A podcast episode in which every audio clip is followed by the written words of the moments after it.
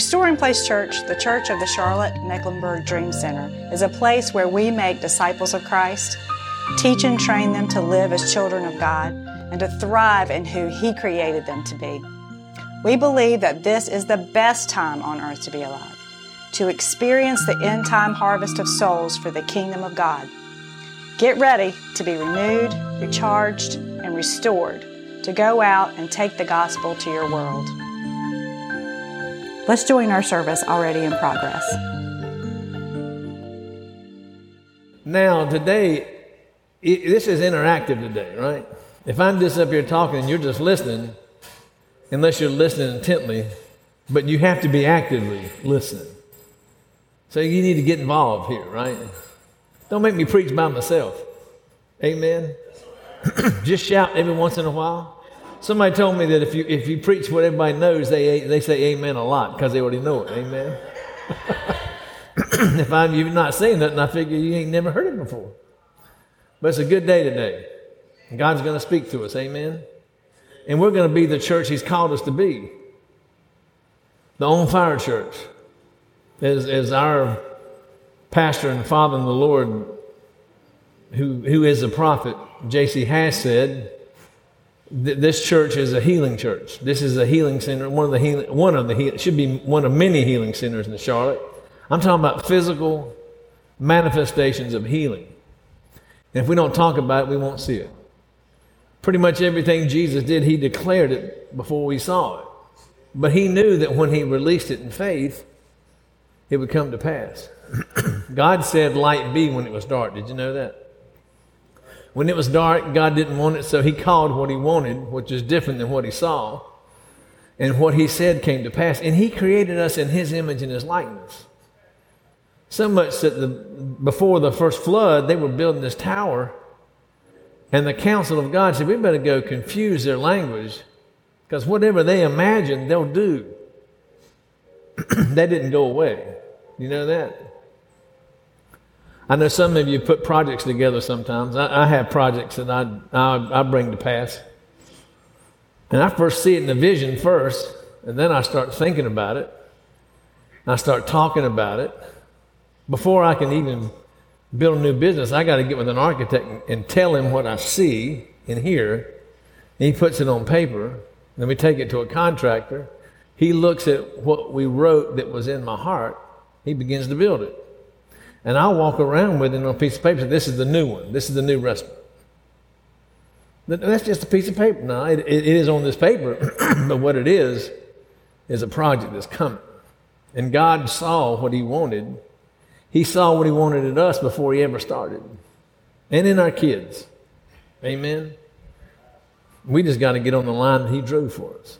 He went to the end of our life and worked it backwards and then told us by faith how to walk it out. And we're winners. Did you know that? I don't care what you've been doing. You were born to be a winner. You were born to worship God. You were born to be a son or daughter of God. You're born to be a warrior. You're born to live in victory.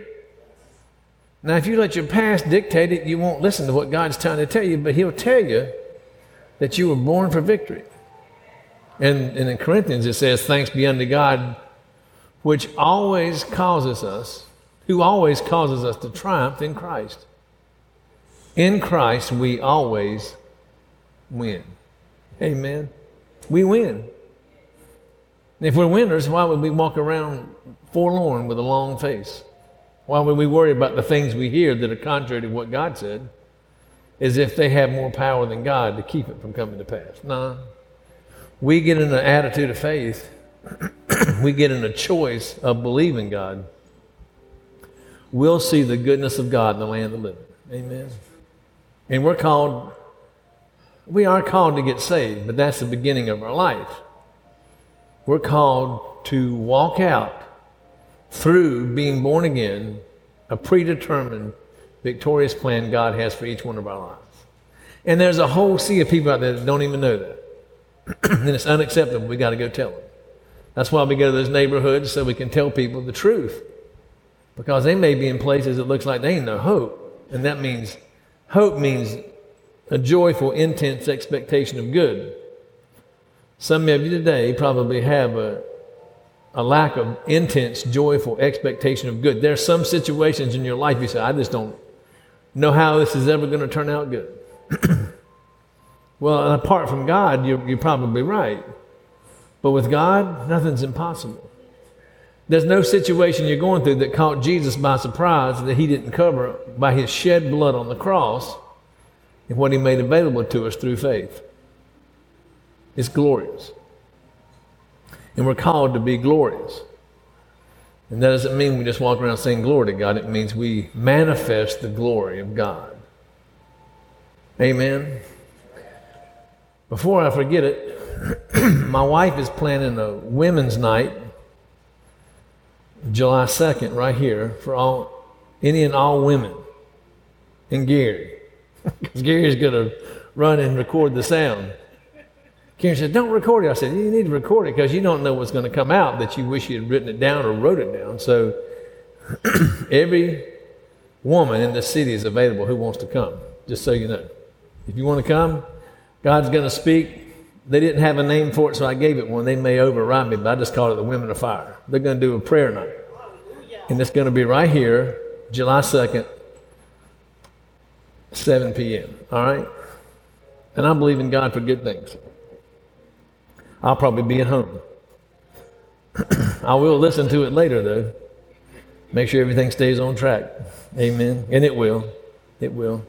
But just make a note of it. Susanna's helping Karen organize this. Hallelujah. So, yeah, there it is. Woman of Fire. Amen. I'm going to read you something from Isaiah 61. We're still celebrating Pentecost. We're still celebrating God giving his Holy Spirit.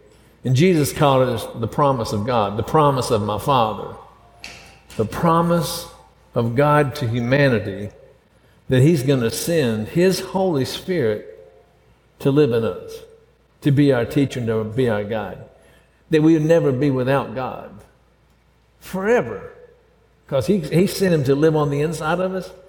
And I want to take the religion thing out of it. I want to take the Pentecostal thoughts out of it.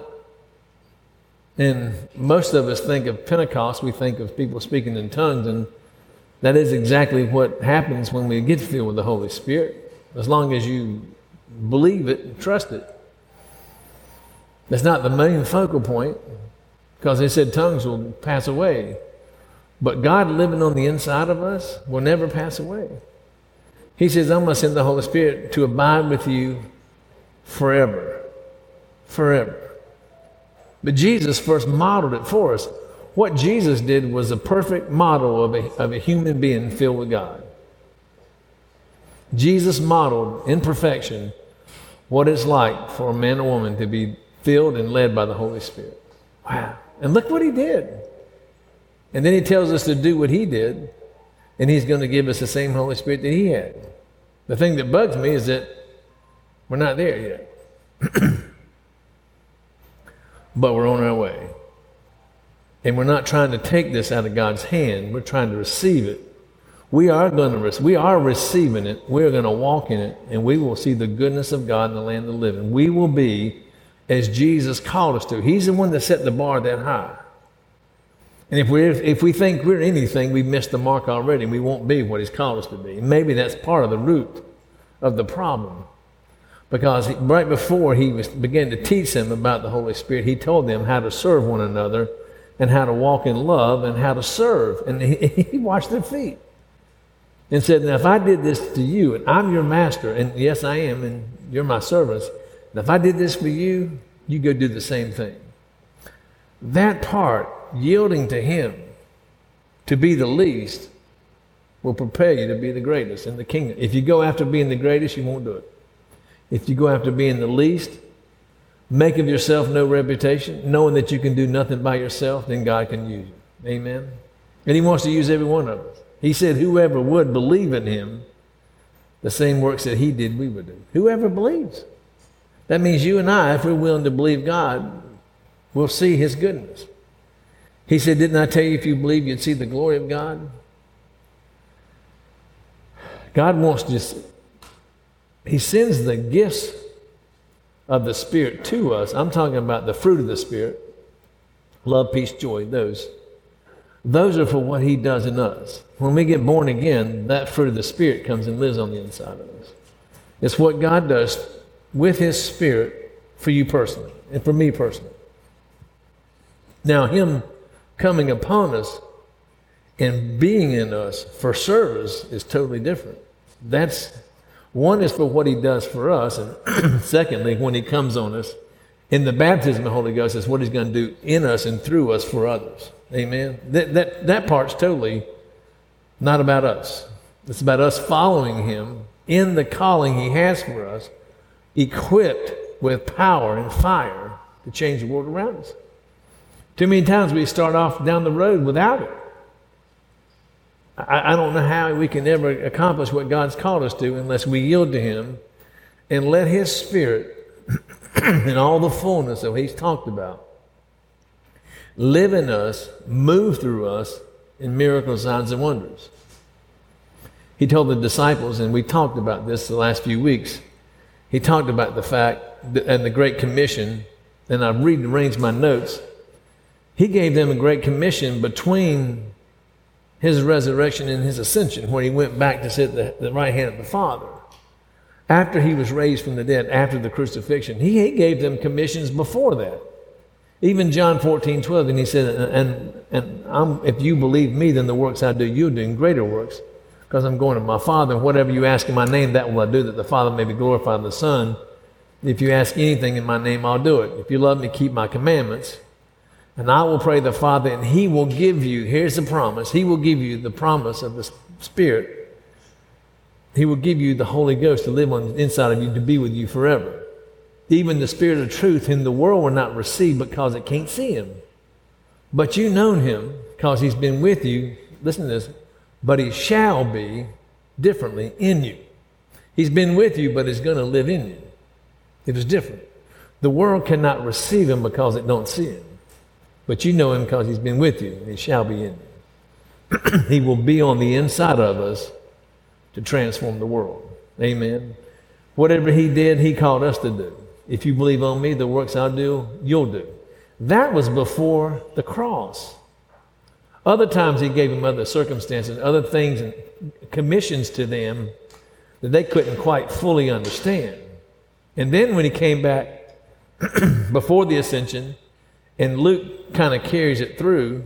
He's telling them, you go wait in Jerusalem. Don't do anything until you receive the power of the Holy Spirit that my Father's promised you. And then He tells them in Acts 1:8, but you shall receive power after the Holy Ghost has come upon you, and you'll be my witnesses. Don't do anything. Go wait for the promise. He told them about it before. John the Baptist prophesied about it. God told John when He called him into the ministry, in the first chapter of John, when Jesus comes to be water baptized, and when He comes out of the water, John says publicly for all to hear him, also for our benefit, because it was written down for us to know, right? He said, this is the one that God told me about when He called me into ministry. He said, one day I would see the Spirit of God descend upon a man and remain with Him. That's the one. Now listen to what John's saying, what they didn't fully understand yet had been prophesied by Amos and others. That's the one that's going to baptize humanity with the Holy Ghost and fire. When it happened again, I believe it's always happened throughout since the time of Pentecost 2,000 years ago, but it became more world evident in early 1900, maybe from 1899 to 1900 in Topeka, Kansas, where these kids in the college were praying for the Holy Spirit to come. They said, Lord, we want what the early church had in the book of Acts. And almost at midnight, they were filled with the Holy Ghost. It was with Charles Parham, I think it was. That was him teaching those kids. In 1905, it happened in eastern North Carolina, because that's when my grandfather was about 16 years old, from what I understand, near Falcon, North Carolina, which became the headquarters for the Pentecostal Holiness Church. 1905, 1906. 1906 in California, at Azusa Street in L.A. The Spirit of God fell on Seymour, William Seymour, and they had several years of miraculous meetings where God's Spirit was pouring out on people. Even ripples of that through other ministries later, like, for example, Aimee Semple McPherson, who did the Angelus Temple. Sometimes she would preach, and in a 1-mile radius, people would get healed just on a train going through. I mean, just God's power poured out. That was never supposed to stop. But I think what happened, the devil used tongues as a way to split the church between those that prayed in tongues and those that didn't pray in tongues. And so a lot of the churches said, this is crazy, we're not doing that.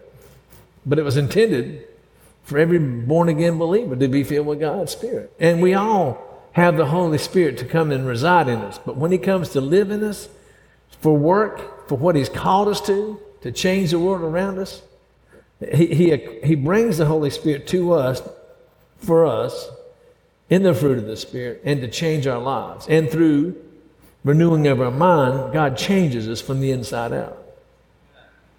But what He does, and remember, look at Jesus, because Jesus walked that way, and God was ministering to Him one-on-one, so that relationship that He had was personal in what God was doing in Jesus' life. But what He did in ministry, it was miraculous. It was beyond what people could imagine. Then they knew this is the one. This is the anointed one that God had been talking about. Not another anointed one, but the anointed one, Jesus, the Christ, the anointed one. That one with the Holy Spirit on Him doing things He could not do without the Holy Spirit being on Him. So what He did as a man, anointing with God, was a perfect example of how we are supposed to live. We're called to be disciples of Jesus. Right? That means we studied to be like Him. And He said if we would believe Him, and He didn't just mean this one verse, but whatever He's taught us, which is really Genesis to Revelation, because He is the Word of God. But even the things He taught us in His earthly ministry, that will point us to the fact that we're called to be like Him. We discipline our lives. We're striving, and we are coming to the place to be like Him. Amen? When He first started His ministry, He goes to His own hometown. I'm going to read something to you because this is His mandate, which is our mandate. His resurrection is our resurrection. His death is our death. His calling is our calling. Now, we have specifics inside of that. For example, He said, go into all the world and preach the gospel to every creature. Well, everybody can't go to all the world. But as a body, we're called to go to all the world. And you see in Paul's ministry, he kept trying to go to Asia, and God said, don't go there. Don't go. And twice the Holy Spirit stopped him and said, no, I want you to go this way. Thomas went towards India. And Paul was eventually, one of his last things, he was trying to get to Spain. I don't think he ever made it. But God will call us in the body to do what He's equipped us to, but He gives us all the same Holy Spirit to work the miraculous, not us the miraculous moving through us, which is manifesting the glory of God. In that move that we follow, the Holy Spirit, when we yield ourselves to Him, and His Holy Spirit goes through us, it brings glory to God. We should never really put too much of a preacher up on a pedestal, because if he did anything good, it wasn't him. It was God. We really can't take ourselves too seriously, except taking serious our walk with God and yielding ourselves to Him to the point where Jesus said, I can do nothing of myself. Even to the point, He said, if you don't believe me for what I say, you at least I don't believe the Father's with me, because the miracles you see me do, because He could have said, Nicodemus knew that I couldn't do anything by myself, therefore God must be with me. But the religious leaders were arguing that he was not from God. He was saying, how can I not be from God? Look what's happening. In the church, the body of Christ, worldwide, you and me, we should be just like Him. And we should change this city. First change, He changes us, and then we begin to change those around us, being led by His Holy Spirit and doing what He's called us to do. This is not just get saved, go to church, and go to heaven. You got saved to go do something. You had to be saved to be equipped, because you're not going to be filled with the Holy Spirit unless you're born again. And I often say it this way, but I'm not. My main focus is not to get you born again; it's to get you filled with God. How can you say that? Well, before you can get filled with God, you got to be born again. But I don't want to put the emphasis on just being born again. The emphasis needs to be on being filled with God. And if you think about when John the Baptist said, he didn't say anything about people being saved. He talked about this man, this one that I just seen, the Spirit of God come upon him. He's going to baptize humanity with God's Spirit and His fire to do the works that He's called us to. In the Great Commission, in Matthew's account, the last few weeks I've been bringing this up. He said, now you go, talking to the disciples now, he said, I'm going to send you to all the world and change it. And you go teach and make disciples of men and teach them to faithfully follow everything I've commanded you. Well, if it's recorded in there, that's what He commanded them. That's our commandment too. When He said, heal the sick, raise the dead, cast out devils, cleanse lepers. I know you listen to me, but it's the truth. It's what He said. That's our commandment too. Whatever He commanded them, we're commanded to do. I wish somebody had told me that earlier. I would like to have known that when I was about 14 instead of 40. Amen. Because there's a work He's called us to do that we can't do without Him. What He's called us to do in this city, in this house, we might as well quit if He's not going to go with us. And Moses said, if you don't go with me, I ain't going, because I can't do this by myself. But with God, nothing's impossible. And with God, everything that He tells us is possible to walk out. Amen? So Jesus, after He was baptized in the water, He goes in the wilderness for 40 days and 40 nights. The Holy Spirit took Him to the wilderness, and He spent 40 days and nights in the wilderness, and then He came back and went to His own hometown. And it was delivered unto Him the book of the prophet Isaiah, Isaiah 61. And I want to share that with you this morning. It's part of our calling. Whatever He's called to do, whatever He's equipped to do, we're called to do, we're equipped to do. If He's told us to do it, we're going to do it. And we're going to have to trust God to be the one with us to do it, because like Brother Hagin used to say, I can't heal a gnat's wing. I can't do anything. And I'll tell you myself, I can't do anything by myself. And I don't have anything to give you except what God's given me, and what He's given me is written in this book.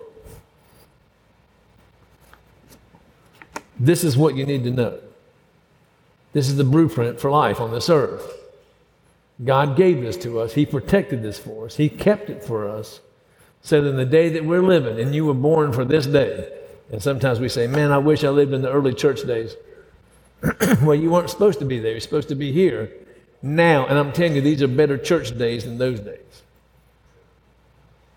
There's a big battle brewing. And we're in the middle of the fight. And we don't fight with flesh and blood. We fight with weapons of the kingdom of heaven. Amen. The Holy Spirit comes upon us for a purpose and a plan. And He didn't always reveal everything to us. But He will show it to us as we step into it. Amen. Now this is a broad prophetic word given to the Christ and His body, the church, which is you and me. He's reading the prophecy of Isaiah. God told this to Isaiah. Isaiah wrote it down, and Jesus fulfilled it 700 years later. Somebody may have spoken a word to you. If it's from God, you hold on to it. If you don't know, God will confirm it with somebody else. He won't give you a word without confirming it. If you hear something from God and you're not sure, just put it on a shelf until somebody brings it up again. Until God brings it up. Or He'll bring it up in His word. And when He gives you a word, you need to write it down somewhere. That's why I say on that July 2nd, record it, because we don't know what God's going to say. Amen? But if we don't get it, we'll miss it.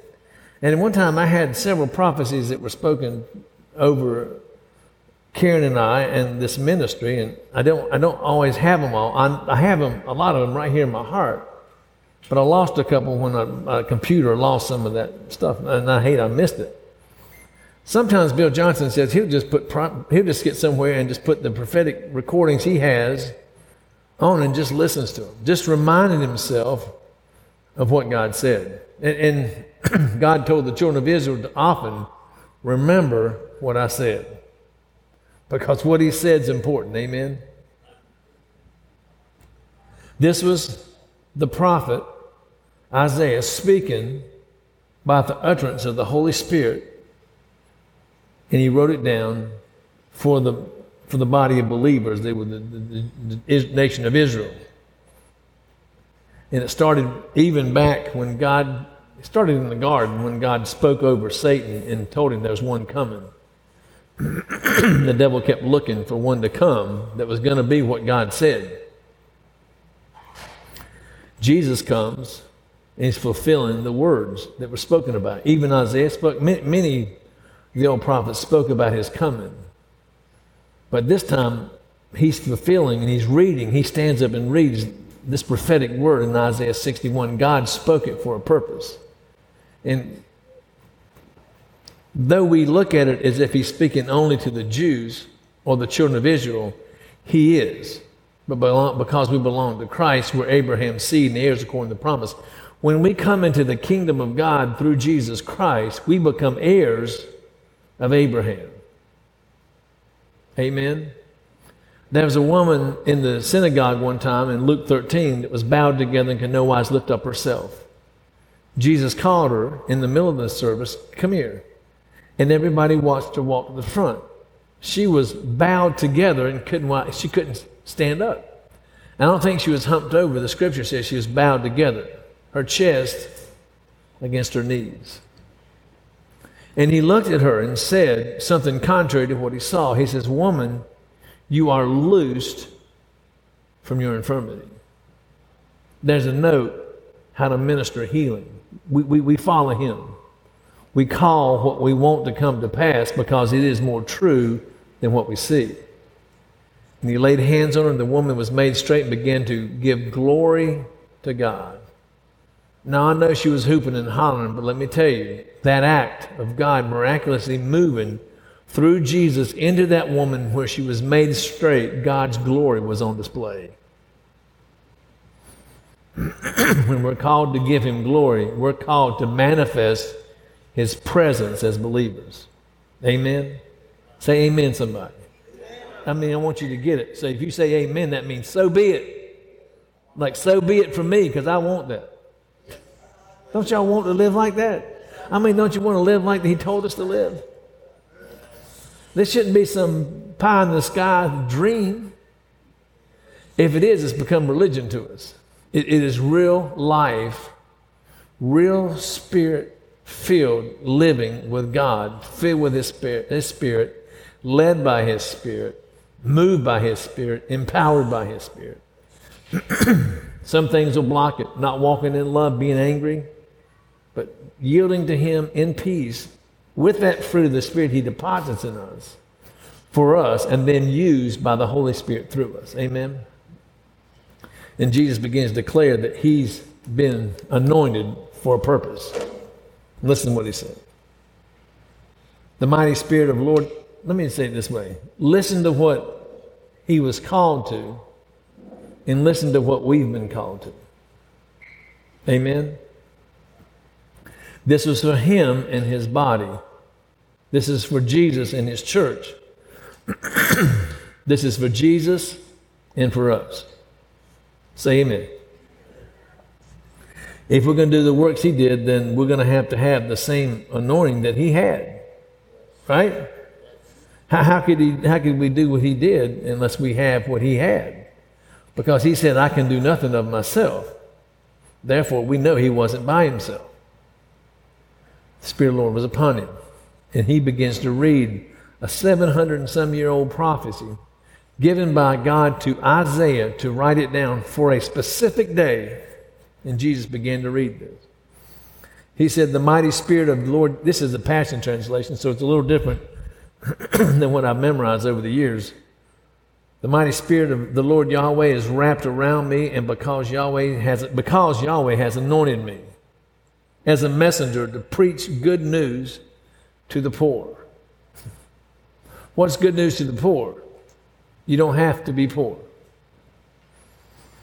If you're poor, you don't need a healing message. You don't need a peace message. You need a message that tells you that God has blessed you. Amen? Good news to the poor is that you don't have to be poor. Good news to the sick is you don't have to be sick. Good news to the distressed is you don't have to be distressed. How did we get it to them? Through speaking the Word of God. Speaking the words of God. Amen? Because Yahweh has anointed me as a messenger to preach good news to the poor. He sent me to heal the wounds of the brokenhearted, to tell captives you are free, and to tell prisoners, be free from your darkness.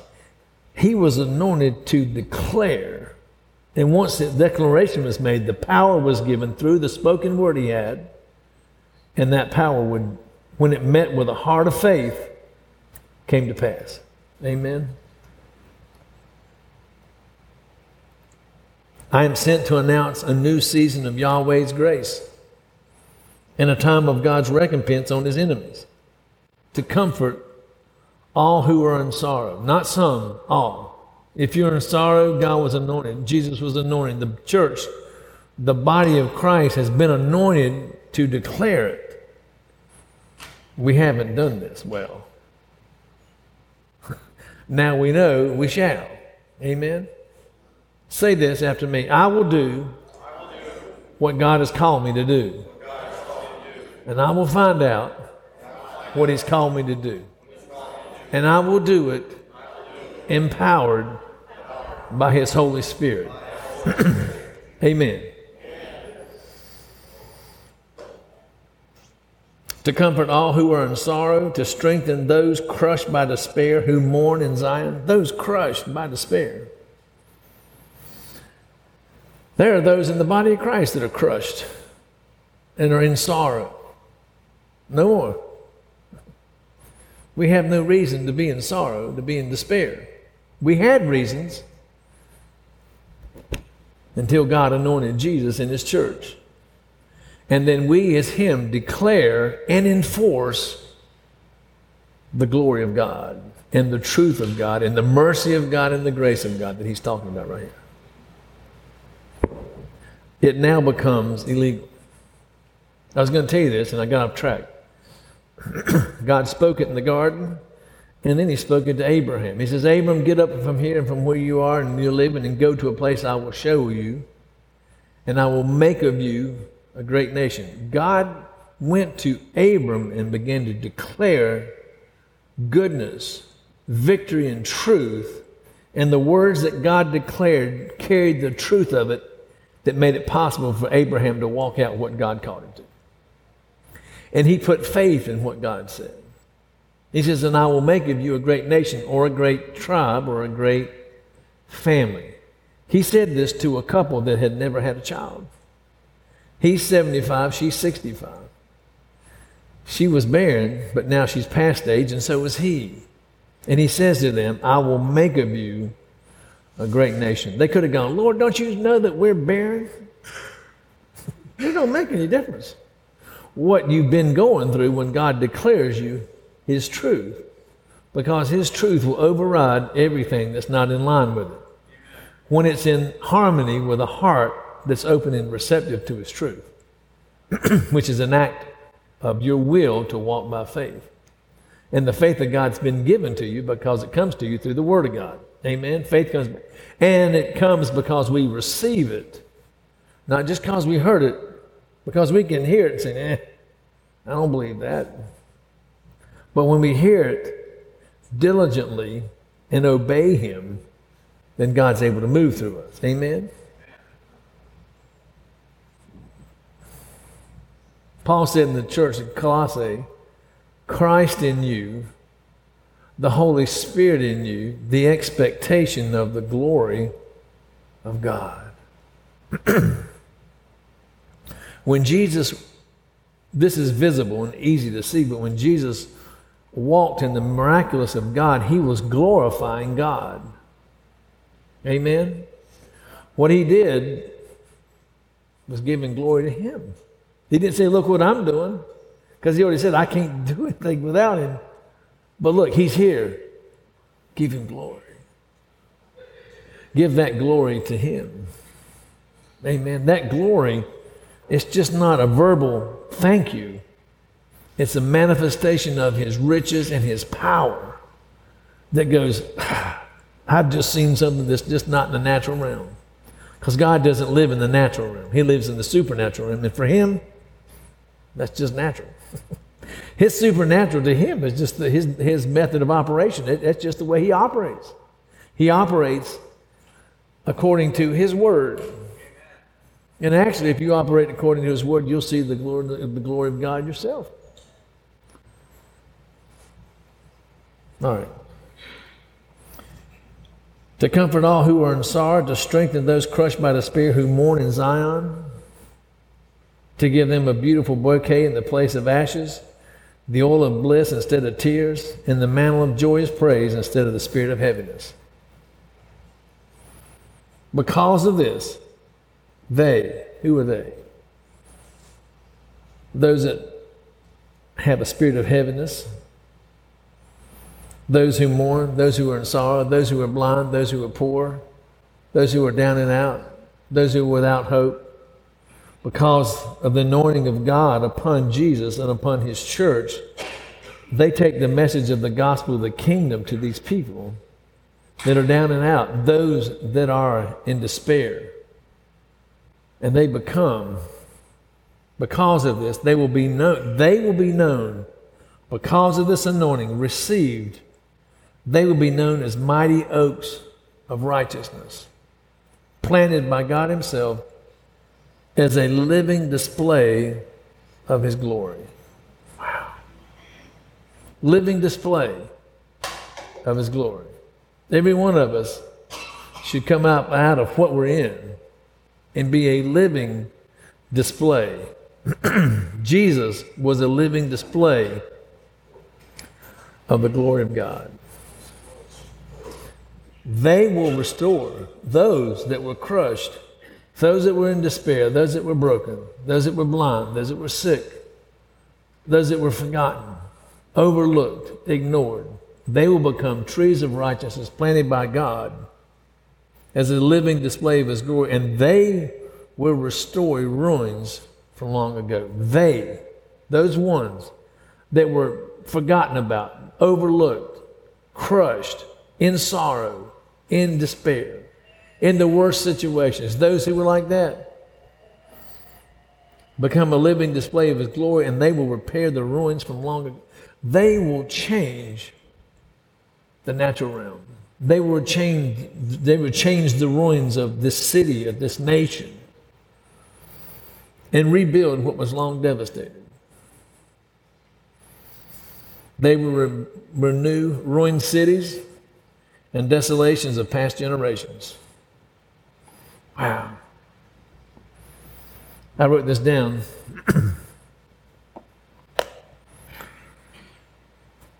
We don't get rebuilders until we get broken people healed. We don't get rebuilders until we get broken people healed.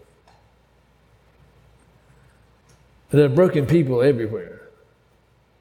There's broken people in the tops of the banks. Well, they're not in the top of the banks right now, but when they come back, there's broken people there. There's broken people out in the street, outside, looking for food. The truth is what will make them free from what they've been through.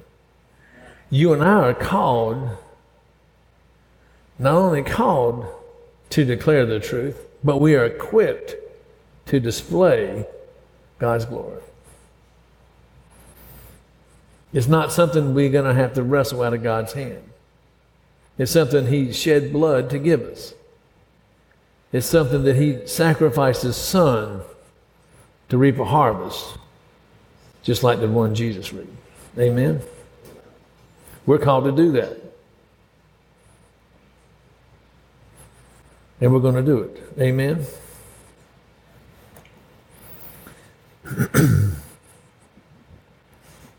us ownership.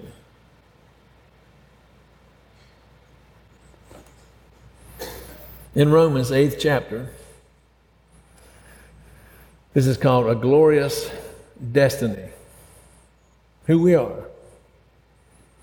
Let me back up. In the 7th chapter of Romans, Paul is talking about the fact I would want to do good things, but I don't. I want to do things I don't want to do, I do. He said, who can save me from this wretched person that I am? And we've read that in churches like this, who we all are, just wretched people that want to do good and don't want to do bad, and we do it. But he said, but who can save? Let me just read it to you, just so you know I'm not making it up. Through my experience, well, here it is. I'm a mystery to myself. This is chapter 7, verse 15. For I want to do what's right, but I end up doing what it morally instructs, what my moral instincts condemn. And if my behavior is not in line with my desire, my conscience still confirms the excellence of the law. And now I realize that it is no longer my true self doing it, but the unwelcome intruder of sin in my humanity. For I know that nothing good lives within the flesh of any of my fallen humanity. The longings to do what is right are within me, but willpower is not enough to accomplish it. My lofty desires to do what is good are dashed when I do the things I want to avoid. So if my behavior contradicts my desires to do good, I must conclude that it's not my true identity doing it, but the unwelcome intruder of sin hindering me from being who I really am. Through my experience of this principle, I discover that even when I want to do good, evil is ready to sabotage me. Truly, deep within me, my true identity, I love to do what pleases God. But I discern another power operate in my humanity, waging a war against the moral principles of my conscience and bringing me into captivity as a prisoner to the law of sin. This unwelcome intruder in my humanity. What an agonizing situation I am in. So who has the power to rescue this miserable man from the unwelcome intruder of sin and death? I give all my thanks to God, for his mighty power has finally provided a way out through the Lord Jesus Christ. This is who we used to be, not who we are. You know, when we were walking with the devil, we knew this ain't the right road to take. And if you squash it long enough, your heart becomes callous to it, and you just keep on sinning and don't even think about it. But early on, we think about that, and we knew it. And Paul's saying this, not as a born-again believer, helpless to sin. No, sin has been dealt with. The power of sin has been put under the cross. Sin has no authority over me. Jesus said in John, I think it's 14. He says, they're coming to get me, but Satan has nothing on me, so he can't hurt me. Because there's no sin in his life, Satan can't get a foothold in on him. And you understand that when we've been cleansed by the blood of Jesus, we're not just old sinners saved by grace. We used to be sinners, but now we're the righteousness of God in Christ. When we disqualify ourselves, it's based on our previous actions and our previous thoughts. And understandably so. Were it not for the blood of Jesus, we'd be in trouble. But fully receive the blood of Jesus and how it cleanses us. He became sin who knew no sin, that you and I would become. And there's a group that I do Bible study with every week, and I talk to them about this a lot, because most Christians out there think I'm just an old sinner saved by grace. In other words, I'm an old sinner. I've just been saved by grace, but I ain't got no future. Well, golly Pete, if the devil can talk us into that kind of thinking, he's defeated us. And Paul's saying, who can save me from this wretched man that I am? He says, thanks be unto God, because Christ has set me free. We're free from that. Don't think in a religious way that you're just down under. You were until Christ raised you up with him. Even when we were dead in our trespasses and sin, Ephesians 2 tells us, God, even when we were in that state of trespass and sin, he raised us up together and made us sit together in heavenly places in Christ. It's really actually nothing we could do for ourselves to put us in that position except believe on what he done, what he has done to bring us into the righteousness of God. Through the blood of Jesus, God looks at us and sees us just like he did his son.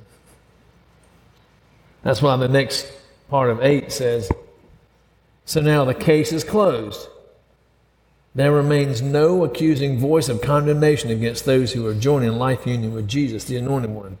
For the law of the Spirit of life flowing through the anointing of Jesus has liberated us from the law of sin and death. There is therefore no condemnation of those who are in Christ Jesus, who walk not after the flesh, but after the Spirit. For the law, this is a law, the law of the Spirit of life in Christ Jesus has made us free from the law of sin and death and everything that entails. Amen? We're free. We're free. Paul goes on to say, and this is titled, the sons and daughters destined to glory. The glory, we are destined to walk in the glory of God. And it's not your glory, my glory. And that's what everybody, when you start trying to find out who you are in Christ, well-meaning religious people will try to keep you from going off the deep end or getting out there too far and acting too crazy. Because you know you don't want to get out of balance. We're so far out of balance the wrong way, it's not even funny. We could run back this way 1,000 years and not catch up. Except through his word and faith, it happens instantaneously. The mature children of God are those who are moved by the impulses of the Holy Spirit. It's a way of life. It's not a Sunday morning thing. It's the way we walk every day in presence with him. Psalms 91, I've said this before, but when he brings it to my attention, I like to go back and think about it. This particular psalm was the one my grandfather, the Pentecostal preacher who was healed at a meeting, told my daddy, read this every day. And it starts off, he who dwells in the secret place of the Most High will abide under the shadow of the Almighty. He who himself makes an effort to dwell in God's presence. If you draw near to me, God says, I'll draw near to you. If we're not in his presence, it's because we've not turned to go there. It's not a geographical GPS location. It's a place in him. And you got to know that he's everywhere. That means that if he's everywhere, and we're somewhere in everywhere, then we cannot escape his presence. But if I thought in my wallet I had nothing, but I opened it up and there's $100, I said, look, I didn't even know that was there. And it allows me to do things I couldn't do before because I didn't know it existed in my wallet. And if we don't know that God's right here with us, we'll be searching for him and not find him. But when we know that when we turn to him, he's present, because if we draw near to him, he'll draw near to us. Jesus often talks about, and there's about 3 different messages here coming out. I'm trying to stay on track with one. But that part, when he tells us, Jesus says, enter into life union with me because I've already, this is in John 15, enter into life union with me because I've already entered into life union with you. We're not waiting on him to enter in. He has entered into a life union situation with us. So he says, now he invites us to come in. If you draw near to me, he says, and I'll draw near to you. That means he's drawn to the point he's coming. He says, now you come, and then I'll meet you. He who dwells in the secret place of the Most High will abide under the shadow of the Almighty, and that one who's drawn can say of the Lord, He's my refuge, He's my fortress, He's my God, in Him I trust. Surely He will deliver me. Here's your message. Surely He will deliver me from the snare of the fowler and from the noisome pestilence. He has promises like this for us, for our spouse, for our kids, for our parents, for everyone in our sphere of influence and in our families. That's the part of Him coming to live in us, not the part He comes to equip us. But we surely got to see who we are in Him, because we've chosen to live in Him and He's living in us. And we are the cleansed of the Lord, because His Holy Spirit will not move through powerfully a vessel that's not cleansed nor yielded. If we're not seeing the miraculous hand of God moving in our life, it's not because He's not ready.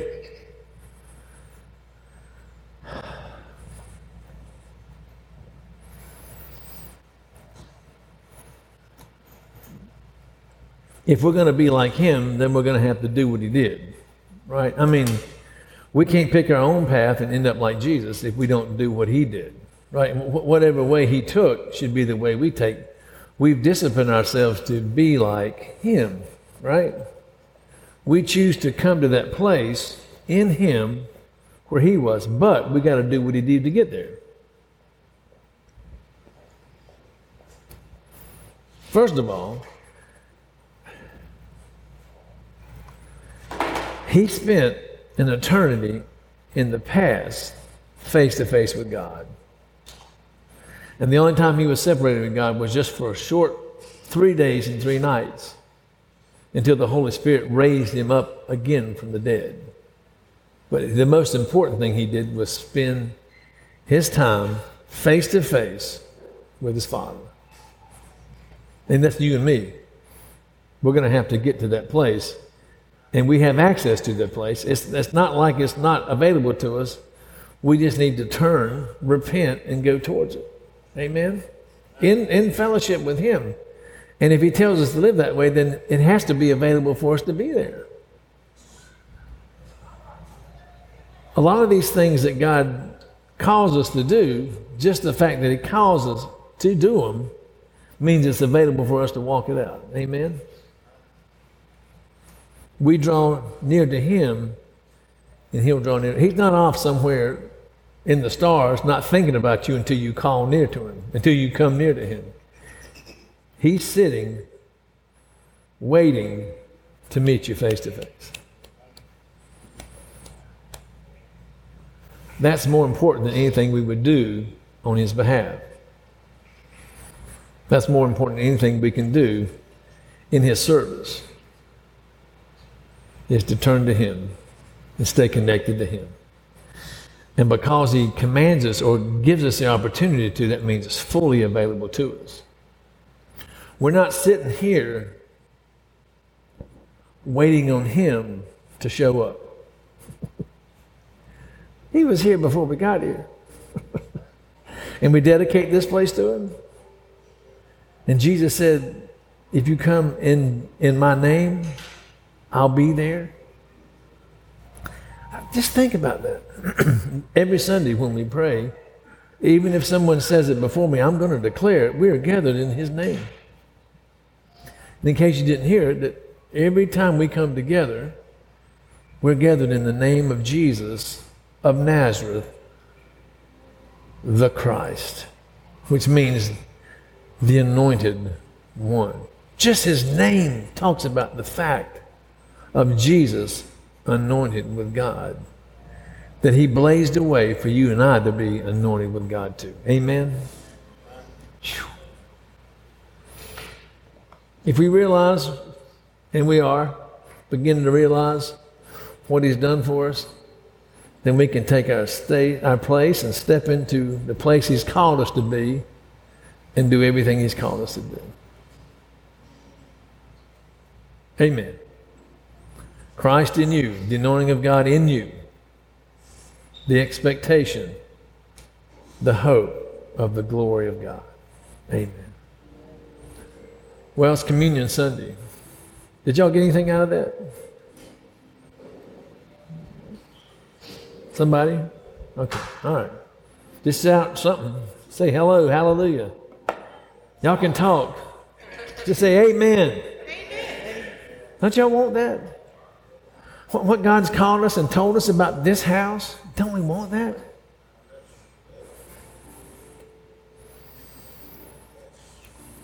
Don't you want to know that when we come together, God's here? And He shows up and things happen we can't do by ourselves. He told us to go after it. He expects us to live in it. He's given us His Holy Spirit as a gift for an eternity. Amen. Hallelujah. Amen. Jesus said, didn't I tell you that if you believe you would see the glory of God? Didn't I tell you that if we believe, we would see the glory of God? The glory of God. The glory of God.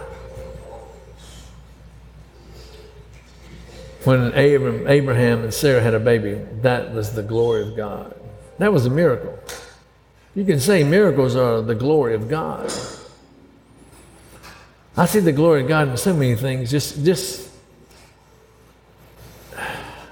standing outside sometimes and just looking at what God created and just watching everything about this creation, it all gives Him glory.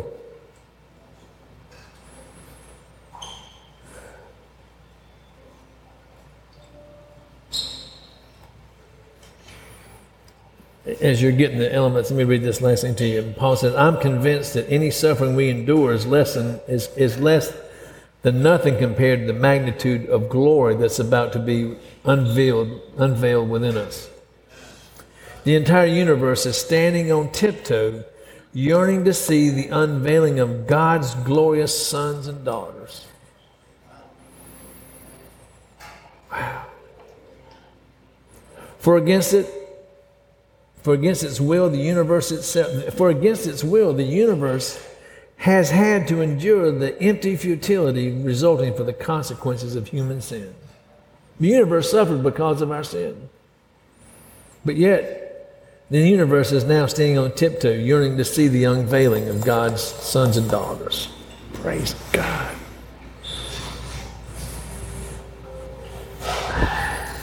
Amen. Selah. Think about that. Is everybody ready?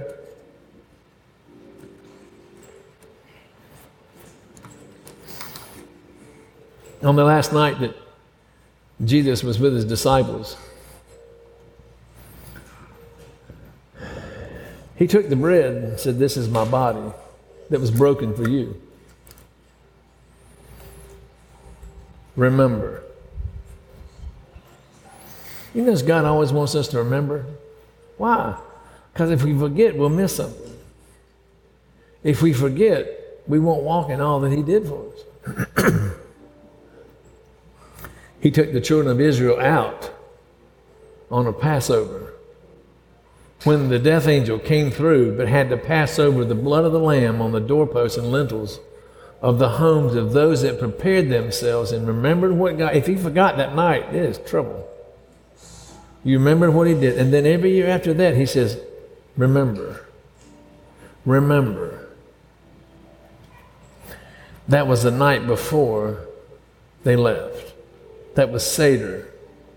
The night before Passover. On that night before Passover in Jesus' day, He says, this is my body. That lamb was slain before the sun went down. This lamb was slain before the sun went down. On the same day, before Passover began, Jesus died. On the same day in Passover, the lamb died. Darkness went down, they ate it. The next morning they left.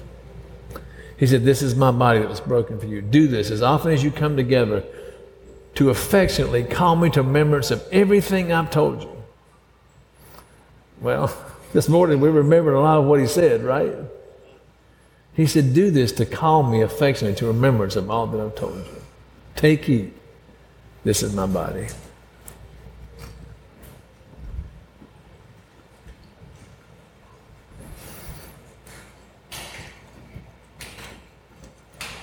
We do this, Jesus, to call you to remembrance of what you said.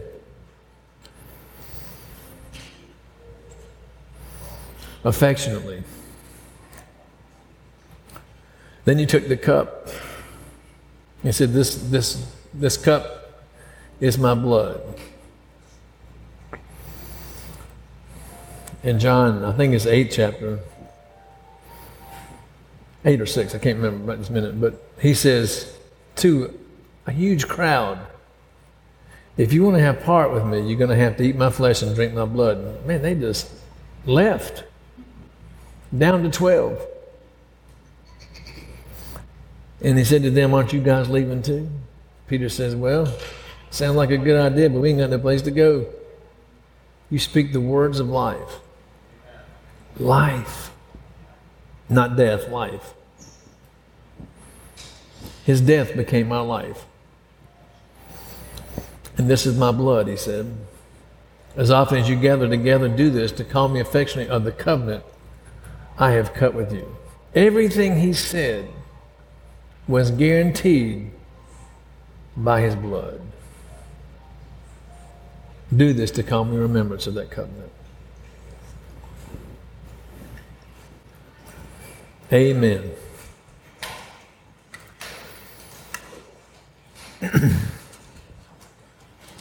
You can do this every day. Every meal you can say blood and flesh and remember what he said. I dare say it doesn't hurt us ever to keep in our thoughts what he said and meditate them day and night. Amen. Before we go,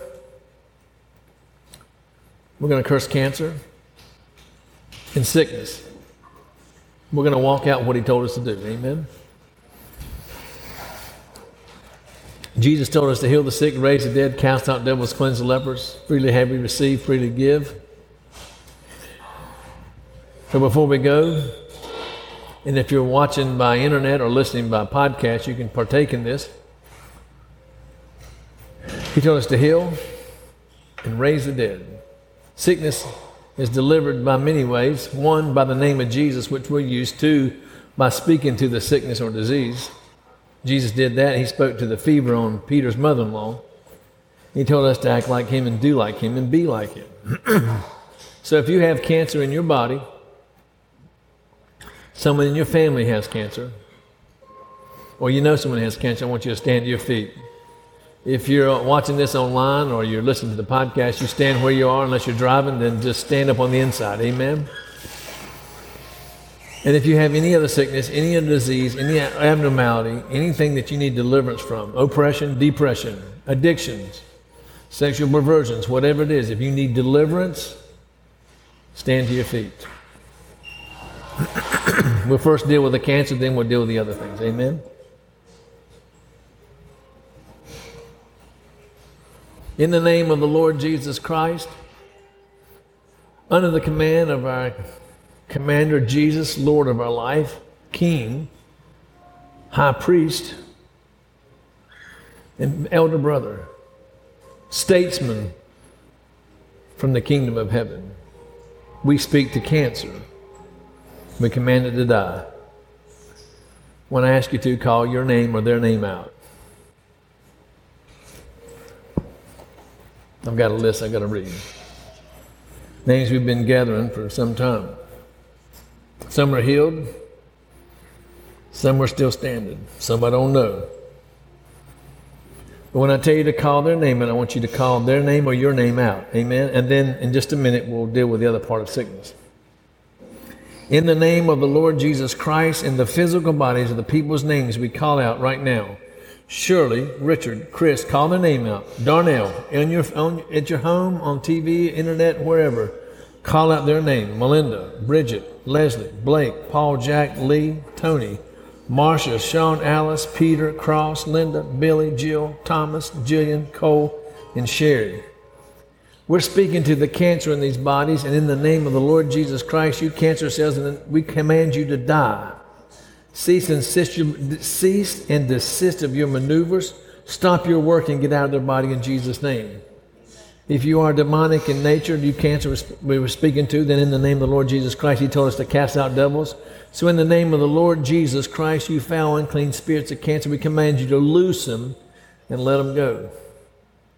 Furthermore, if there's any cancer cells within the sound of my voice, in this room, on the internet, or in the podcast, we speak to any cancerous cell, we command you to die. And maybe it's just one cell. Maybe it's so small we don't even know it's yet there.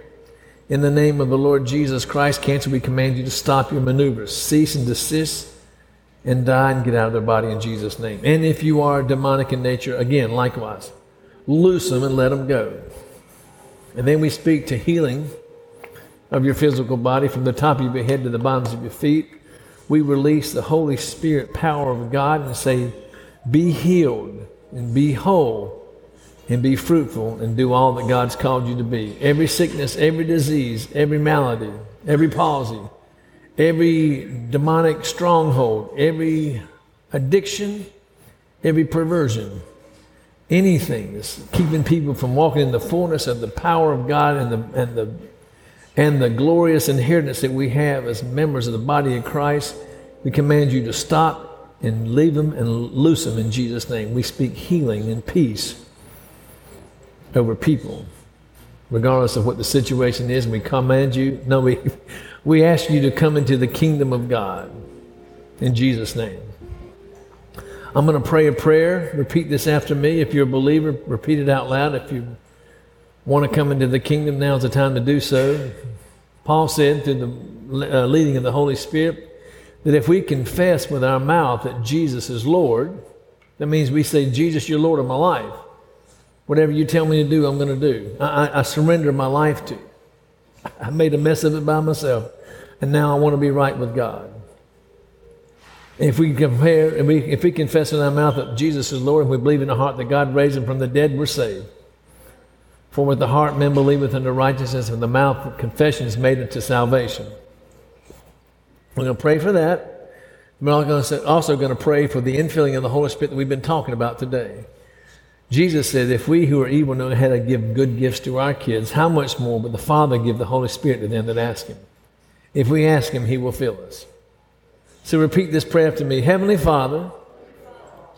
Now y'all repeat it after. There's believers in here too. Y'all speak out loud with your mouth. Heavenly Father, today I declare Jesus is Lord of my life.